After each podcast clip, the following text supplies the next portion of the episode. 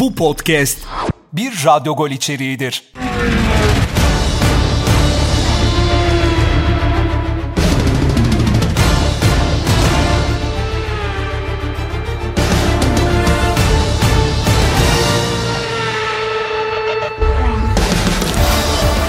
Formula 1 Podcast'a hoş geldiniz. Bu kez Suudi Arabistan Grand Prix'sinin heyecanını sevgili Emrecan Tilev'le yaşayacağız ve bu heyecana ortak olacağız.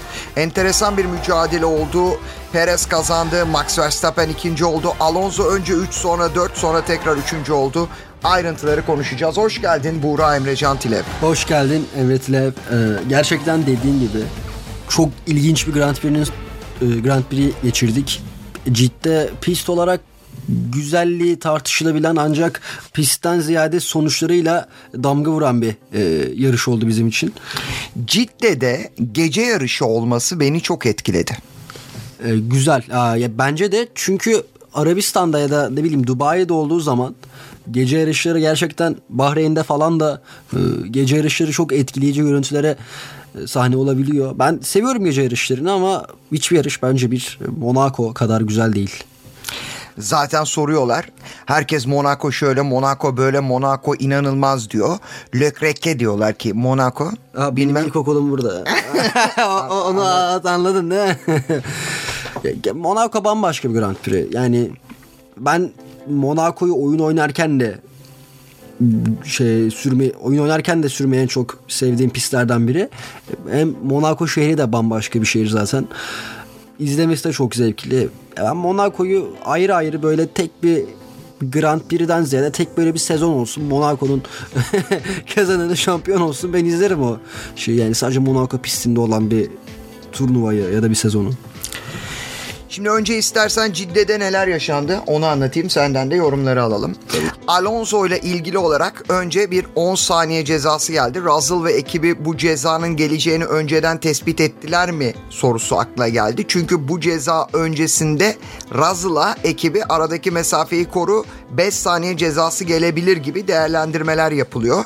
Sonra bu ceza geldi çünkü gridde yani cep diyoruz biz ona. Cepte start sırasında tam konum almadığı iddia edildi. Alonso'nun Fernando Alonso ve bu noktada tam konum almadığı için buna bağlı olarak da bir ceza aldığı belirtiliyor. Ardından bu cezayı çekerken biliyorsunuz pit alanında araca kimsenin dokunmaması gerekiyor. Ama mekanikerlerden birinin arkada sanki aracı kaldıraçla kaldırırken ona bir müdahale ettiği iddia edildi. Halbuki çok yakından bakarsanız bu müdahalenin olmadığını görüyorsunuz. Zaten gece 00.30'da ceza geldikten yaklaşık 45 dakika sonra itiraz geldi. Hatta 15 dakika sonra itiraz geldi. 45 dakika sonra da Alonso ile ilgili olarak aa evet dokunmamış dedi. Çünkü Orada herhangi bir dokunup dokunmamanın araç üzerinde etki olup olmadığı sorgulanıyor. Ve buna bağlı olarak da araç üzerinde bir etki olmadığına kanaat getiriyorlar. Asıl önemli olan konu şu.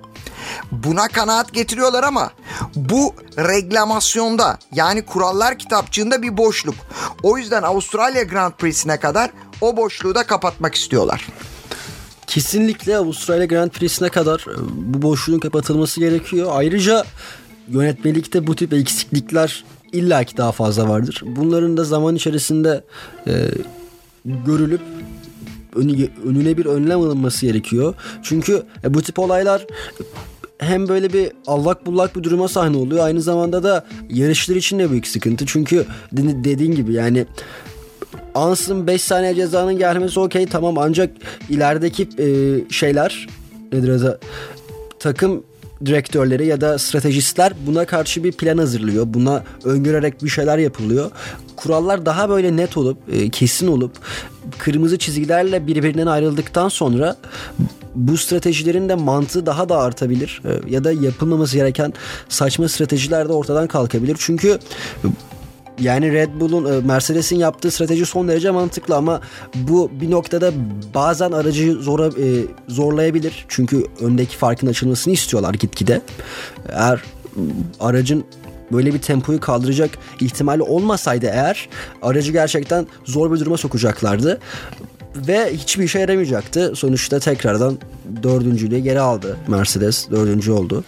Ee, ama bu kural eğer kesin bir şekilde olsaydı araca herhangi bir zorlama olmayacaktı. Tamam araçta bir sıkıntı yok şu an ama ya olsaydı ya Mercedes'in aracı büyük bir sıkıntıya sahne olsaydı Ans'ın motorun aşırı zorlanmasından dolayı bir e, olay yaşansaydı o zaman bunun sorumlusu ne olacaktı ve dördüncülük tekrardan e, onların kazanç sağlayacak mıydı yoksa aracı kaybettiklerinden dolayı çok büyük bir zarara mı gireceklerdi? Bunların kesinlikle ayrılması gerekiyor. Bu da bizim için güzel bir örnek oldu. Allah'tan gerçekten kesin böyle bir sıkıntı yaşamadık da e, böyle büyük bir kayıp olmadı. Hem araç için hem de takımlar için.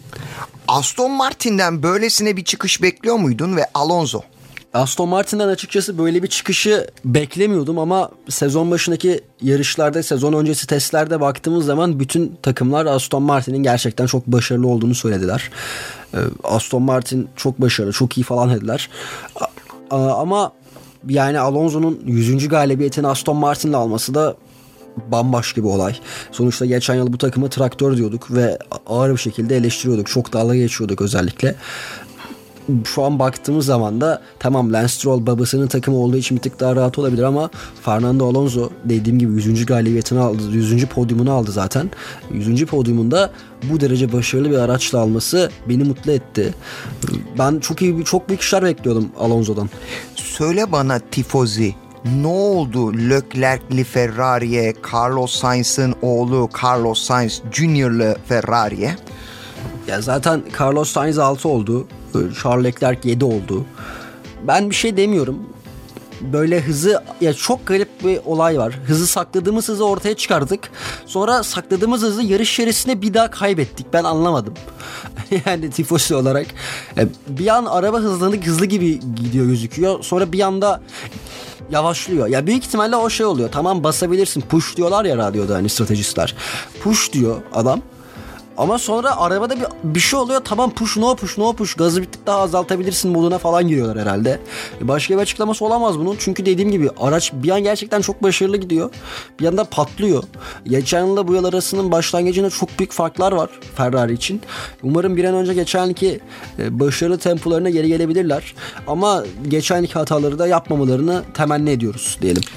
Start muhteşemdi. Alonso inanılmaz bir start aldı ve herkesi geride bıraktı. Ben hayranlıkla izledim.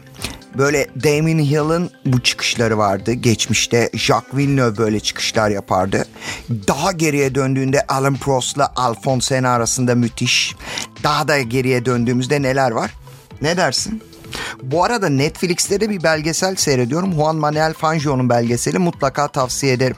Beş kez dünya şampiyonluğu yakalamıştı üst üste. Arjantinli pilotun hayat hikayesi. Ya bu çıkışlar tabii özellikle Cidde gibi sokak pistlerinde bu çıkışlar çok başarılı oluyor. Yani e, mesela Bahreyn'de de hatırladığım kadarıyla ba, yani başlayan kişi yani polo alan kişi ya da yarışa birinci başlayan kişi genelde onu kaptırmıyor ve e, galibiyetle taşlandırıyor yarışını. Monaco'da zaten kim poli başlarsa genelde o kazanıyor. O yüzden bu tip başlangıçlar çok önemli. E, bu başlangıcın da böylesine heyecanlı bir şekilde yapılışı beni çok mutlu etti ve gerçekten çok gaza getirdi ileriki zamanlar için. Umarım hep böyle heyecanlı başlangıçlar, heyecanlı zamanlar yaşarız Formula 1'de ki tadından doyum olmasın. Alonso'nun damgasını vurduğu bir yarış oldu Cidde'de. Avustralya'da ne bekliyorsun diyerek kapatalım. Avustralya'da gene bir Alonso'nun üçüncülüğünü bekliyorum açıkçası. Bu arada e, ben Charles Leclerc'e... Dedikodu var mı? E, dedikodular için daha bir tık erken ama olsa herhalde yavaş yavaş ortaya çıkar ilerleyen zamanlarda. Özellikle bu Lance Stroll'un kötü performansı adam yarış tamamlayamadı. Yani Lance Stroll ne yapacak bilmiyorum. Babasının takımı tamam eyvallah anladık ama bir tık daha böyle kendini yarış pilotu kıvamına sokarsa çok güzel olur. Ben Fernando Alonso'dan gene bir üçüncülük bekliyorum. Ee, bir iki de Red Bull. Yani gene aynı sonuçlu bir şey bekliyorum ama Ferrari belki bir sürpriz yapabilir. Belki bizi umutlandırabilir. O umutlandırmayı yaşarsak da güzel olur deyip kapatalım bence. Kapatmadan Hamilton'dan hiç bahsetmiyoruz. Ya Hamilton yavaşladı bilmiyorum adam hala depresyonda herhalde. George Russell dördüncü oldu ama Hamilton gerilerde kaldı. Umarım kendine gelir ve o bildiğimiz Lewis Hamilton'a kavuşuruz. Çünkü Lewis Hamilton denilen isim e, bir dönem bütün pilotların korkulu rüyası olan bir isim. Hatta bir dönem bütün pilotların uykusuna giren bir isim. Ben birinciyim, ben birinciyim, sen ikincisin diye. Adam resmen telkin ediyordu belki onları rüyalarında. Ama şimdi böyle olması beni çok üzdü. Herhalde bu futbolda da var ya yaş ya da ne bileyim motivasyon eksikliğinden kaynaklı olarak Ronaldo'nun düşüşü gibi. Tamam takım değiştirmedi ama Lewis Hamilton'da Ronaldo'nun şu an Manchester United'daki yediği kötü zamanları hissediyor gibi düşünüyorum. Ee, umarım sonu Ronaldo gibi düşük bir takıma gitmekle olmaz ve 8. şampiyonluğunu alıp rekorunu kırabilir. Çünkü gerçekten bunu çok istiyor. Ee, alır diye düşünüyorum. Ama zor. Gerçekten çok zor. Özellikle bu yıl çok zor. Bakacağız ne olacak Mercedes için ve Lewis Hamilton için. Çok teşekkür ediyorum. Buğra Emre Cantilev ile Formula 1 Pod'un ikinci bölümünde F1 Pod'da beraber olduk. Görüşmek üzere.